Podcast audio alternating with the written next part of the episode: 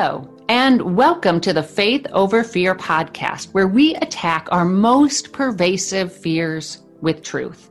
Because life is too short for any of us to live enslaved. We are passionate about helping God's children live in freedom. We would love to chat with you online or on social media. Visit our show notes to learn how to connect with us.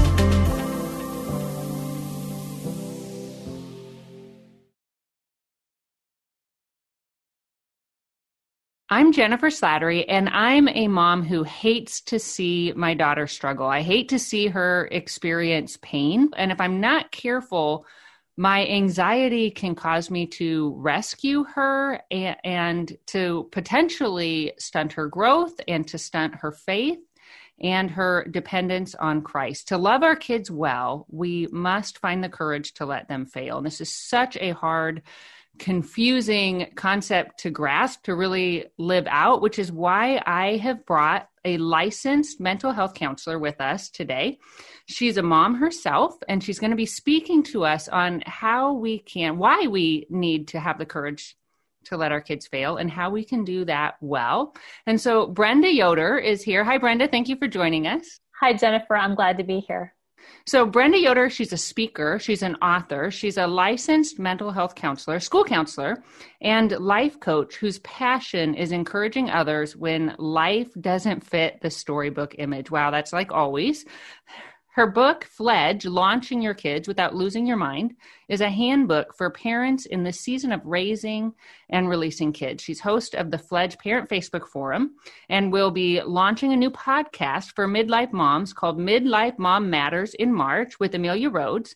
Brenda's been featured in Guideposts and Chicken Soup for the Soul books and the Washington Post. She's a former teacher and she twice received the Touchstone Award for Teachers. Her ministry and podcast, Life Beyond the Picket Fence, is found at brendayoder.com. We'll put that in the show notes, where she writes about faith, life, and family beyond the storybook image. You'll be able to find that forum and then also just mm-hmm. resources on her website as well. So I know this is a topic actually that you are pretty passionate about, just the courage to let our kids fail. I am. There's a term that I learned as a school counselor as we were working in an intervention team, and one of my colleagues left, and they said, Don't steal the struggle. And that was an admonishment to us as educators of not coming to the rescue of children all the time because we know as educators and as a counselor, I know that we have to have resistance. We have to know how to persevere. We need to know how to build those strong muscles. And our children need to develop those strong muscles. In fact, fledge is the process of a young bird developing strong wing feathers that are ready for flight.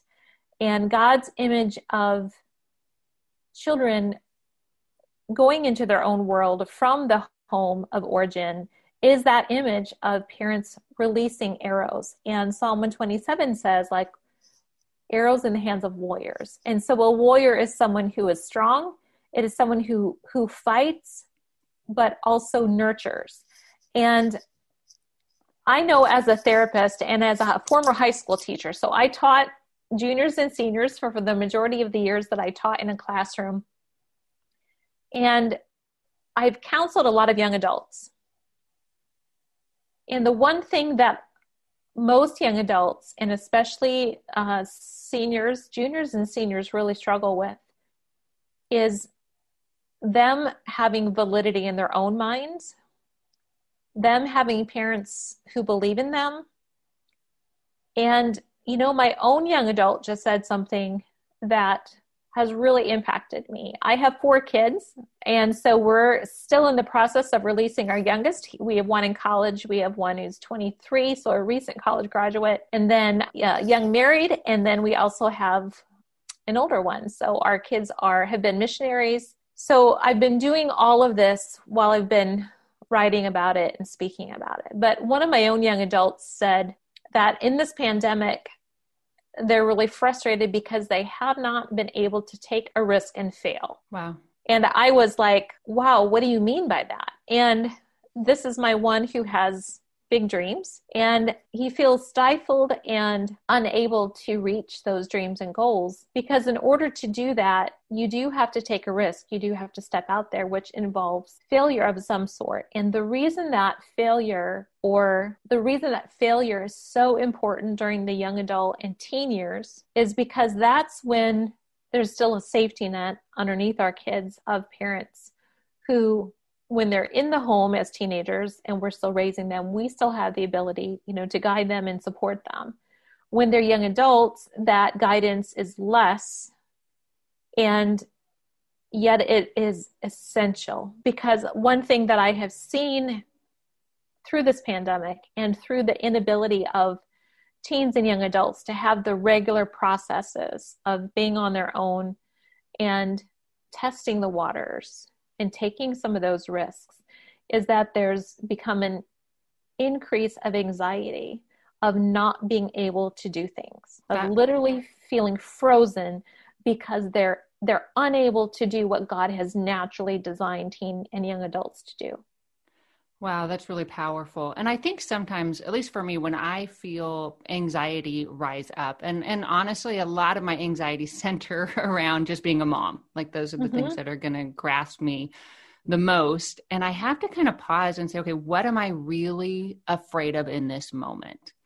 And a lot of times, if I take a step back, it's that my daughter won't have the the life that I want her to have or or the life maybe even that she wants to have. I know when she was in college and so you were actually you counseled me through mm.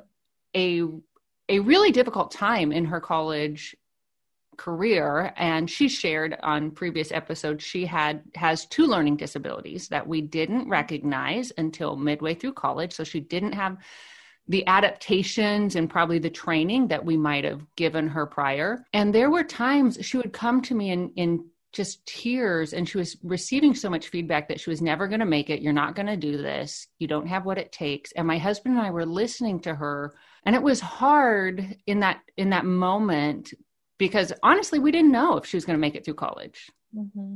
And then what do you say 4 years later and and we had to and I had to wrestle in myself. Okay, so if she doesn't make it through college, what what will happen? Like what's plan B or what will but I think that's what that fear of our kids not having long-term success relationally or or academically. And so what would you say as far as how does our reaction in those moments impact their long-term success? Mm-hmm. I think it sends a lot of messages. And so if you think about it this way, if you think about your child when they're really young and they're just learning how to walk, right? What do parents do? We we say, "Yeah, you can do it. You can do it" because we know first of all that they can do it because developmentally it's appropriate and they need to do it. They need to know how to walk because without it their legs aren't going to be strong enough. You know, we're not going to be carrying them around when they're 4 or 5 years old, whatever. It's the same way with the developmental stage of releasing. In fact, so if you can if you can imagine that really no matter how we old we are, we still look to our parents for their assurance, for their encouragement, for their affirmation. And so when when our teens and young adults are going into these spaces that are now their own spaces, just as when they were toddlers or preschoolers or early elementary kids where they're going out in these these new spaces. And we know that they need to do it without us right? And we know that they need to grow in autonomy and independence. It's the same way. So when you have a, an 18 year old or a 20 year old or even a 24 year old who's who's who looks to their parent for that affirmation for that you can do this for that you know what? If you try it and it doesn't work well there's plenty of options out there. When when what they get is hand wringing micromanaging all of that undercuts their ability. And i've heard it i've heard it from again young adults that i've worked with who have have literally said that from their mouth. But when i think about even my own kids i have a girl and then three boys and they're all 3 years apart. So we have always kind of had someone in this stage of either entering high school, leaving high school, be, having one in college, we've always had someone going into a, a large de- developmental stage at every kind of at every turn. For my own kids, we've always had someone who has been at a significant developmental stage. And so our kids are all three years apart. So we've always kind of had one who's either starting high school, leaving high school, starting college, or leaving college. And what I've learned, especially from my sons, is that they don't want mom over in the corner, kind of wringing her hands and, oh, are you going to be okay? Like, if we really think about that from their perspective, does that help them or does that hurt them? That puts significant doubts in their minds that they can really do their own life. And throughout Fledge, I say that our job parenting is active parenting until they cross that graduation stage. Like we don't give up, you know, we don't go into co pilot where we just kind of, um, well, you know, you're a senior now, there's not really much I can do, just kind of do your own thing. No, they still need guidance, but once they're really supposed to be on their own, even if they're living in your house, there are developmentally appropriate things that we really do need to take our hands off and let them struggle and let them really find who they are, what their strengths are, the more that they can learn about themselves rather than what we tell them about themselves, the more ownership they're going to have in their own life. And that's part of why we have a crisis among, um, you know, 30 somethings all the way through the current teenage um, population of anxiety and depression and inability to um, stay at something that requires a lot of hard work or perseverance, whether it's relationships or a job or whatever, is because we have put this perception on, I think, our kids that if they don't succeed in what we think success looks like, then they're a failure. And then what? When in reality, generations before us have not worried so much about what they're going to do for the rest of their lives. They really have figured things out along the way and worked hard for what they wanted. And as parents, that's one of the greatest gifts that we can give them is the affirmation that they really can do it if they want to. They may fail, but it's not a failure at that thing. Everything that we learn isn't for us or that we learn we don't want to do is actually a stepping stone to know more about ourselves and more of what we do want to do and how we how we process things, how we learn. It's it's all a process and it's not a race.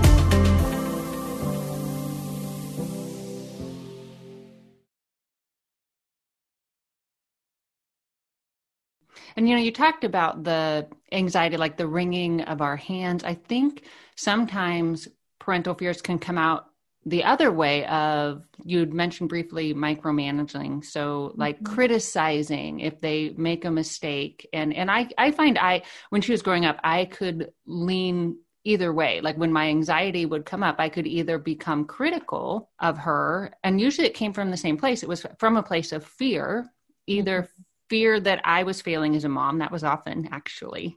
Mm-hmm and then I put that on her, or fear that something wasn't going to work out for her. And she said something to me the other day. She's an adult now as well. And she was talking about her. We went through this tense period when she was kind of transitioning into adulthood where I was over advising. Mm-hmm. And she would get frustrated. And she told me later, she said, she said, Well, mom, I already felt like I didn't know what I was doing as an adult. And so when you did that, it made me feel even more like I didn't know what I was doing. And I was like, wow, if I would have known that in the moment, I would have pulled back. Right, right. And I think what you just labeled is so significant and is so important is as our kids get older, we have to really start seeing our role diminish in their life and that's hard right? Because we we bring them home as babies but really the minute they come home as babies or those adoption papers are signed god has designed them to walk out the door. I'm i'm watching my own grandson. We have a brand new grandson who's six months old and i'm i'm seeing this process play out before my eyes with my um, son and daughter-in-law. And so the fledging process really does start from that very first night. And as our children grow i think as moms what's so hard is that we know them so intimately And yet, what God has taught me, and it's been humbling as He has taught me, is that I don't know everything about my kids. And it was when my own, when my firstborn, my daughter, was going to college several states away. And she was a senior. It was actually probably about this time of the year, and she was needing to make a decision about college. And and I was kind of just thinking in my mind, you know, when she comes home this weekend or, you know, when she's around this weekend, I need to just tell her she needs to make the decision about this particular college was that was closer to home. And God just stopped me in my tracks. And he said, Brenda, I'm working in her life. And if you don't back off, you're going to mess things up. And then he told me, I am calling her far away because I'm calling her even farther away. And that was true. He has called her to be a full time missionary, and she has lived in Guatemala and she's lived in Mexico for several years doing orphan care.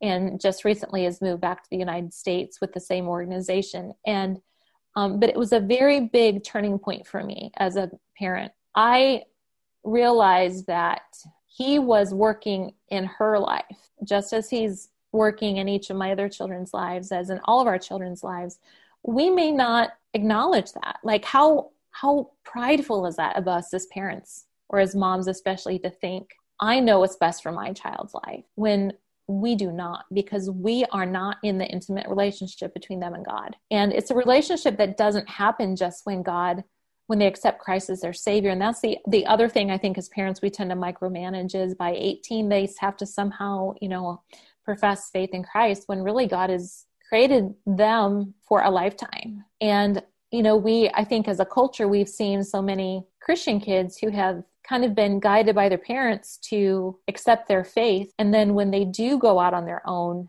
they tend to reject that faith instead of opening our children really to the Lord and presenting them and saying, Lord, He's yours and you work in their life and I trust you. And the one thing that I have had to learn as a parent, and we've been through some really rough times with some of our kids, I've made a lot of mistakes. Um, and the one thing that God has taught me is that just like Abraham, God calls us to lay our children down on, on the altar as a sacrifice to him trusting that god is going to provide and i i can tell you there have been times where i have poured my heart out um, on my living room floor with a box of Kleenexes all about because I have poured out my heart to the Lord over one of my kids. Literally saying, like, I'm handing this over to you. Um, you got to do something. And I can tell you that trusting the Lord with your kids is a much safer and empowering place than trying to micromanage them. Um, but it's a, it's a place of humility because it means that our kids will fail, and some of those so called failures will be things that don't seem appropriate in a Christian world, or it may be the rejecting of, of, of the faith or life choices that may disappoint us. But at the end of the day, um, God has created us to nurture our children and to have their back and to point point their heart towards Him. And we can't point their heart towards Him without releasing it. You know, I love in, in your story with your daughter. So by you releasing her to make her own college decisions, you were giving her a space where she could seek God's will for herself. Mm-hmm. And I think that's that's really important. I remember when my daughter was young and I was reading scripture to her at night and she would ask me questions and and one night I just sensed God saying to me, "Don't give her all the answers. Mm-hmm. Have, you know, have her come to me for the answers." And it was just a a realization that kind of like what you're saying, I could increasingly teach her to turn to me. Mm-hmm or or to turn to Jesus. And I noticed some emotion when you talk about your daughter being in Guatemala, and I'm sure because I know I when my daughter got married, it was a beautiful time, but it was also that releasing, right? And I'm like, okay, the relationship is changing. And I had to first recognize and then grieve it. I actually cried the entire drive home one night after visiting her in her mm-hmm. apartment. It's a beautiful, I love her husband, but it's just a change in our relationship. And I think sometimes our grief gets tied up in this and and that's where if we I think sometimes at least for me if I don't recognize kind of all the different emotions that are going on then I just lump it all in like it's just fear, anxiety, I've got to do this and then I I don't move forward. And so, you know, what what would you say to parents how can they begin to kind of unpack that, I guess? Yeah, so the simple answer would be to read Fledged because the first chapter is all about grief, and I name all the different types mm-hmm. of grief. Um, but I'm not here to really to promote. This book was really written um, just from my heart for myself and every other mom who's in this stage because uh, I wrote it in between my third and fourth leaving. So it was when my third third out of four was was leaving, and I was I was stuck in grief. I was I like cried. It felt like I cried the whole summer that my third left for college because so much was changing. And um, but there are different types of grief. And as i've done workshops and and retreats on this what i've heard is that defining the different types of grief is so important. And i'll just mention a few of those. Um, you know there's the sadness of your family changing and there's the grief of of that particular child who's leaving and the relationship you know that you have with them. And then there's even grief that sometimes mom have of the loss of childbearing. I mean i had that. I wanted a tagalon for a long time. Um, don't anymore but i did for i did for a while. Um, there's grief of regret which is something that i i had. I was um, a very reactionary mom with my older two when they were young. And so I have grieved a lot of my own loss and pain that has been inflicted by me because I did the best with what I knew. Um, so there's there's that type of regret or um, grief over our children who perhaps have um, a disability or some type of adversity that robs them from the childhood that you would hope that they would have had that would be a more carefree childhood and then there's the the grief of regret right there's uh, grief of regret and disappointment, disappointment in your children. Um, there are a lot of types of grief where parents during this stage really do grieve who their children have become. And unfortunately, I hear that so much. And I would really just want to encourage anyone in this uh, who's listening, who's in this stage of life, really doesn't matter how old your children are, they could be 40. And you still have grief over who they have become or what their their life choices have been. And i just want to say that to to release that or work through that with with god because you know our children don't change from that little baby that we loved when they were young. That's still the same person. Loving them does not mean that you right condone everything that they're doing but their personhood is different from their behavior.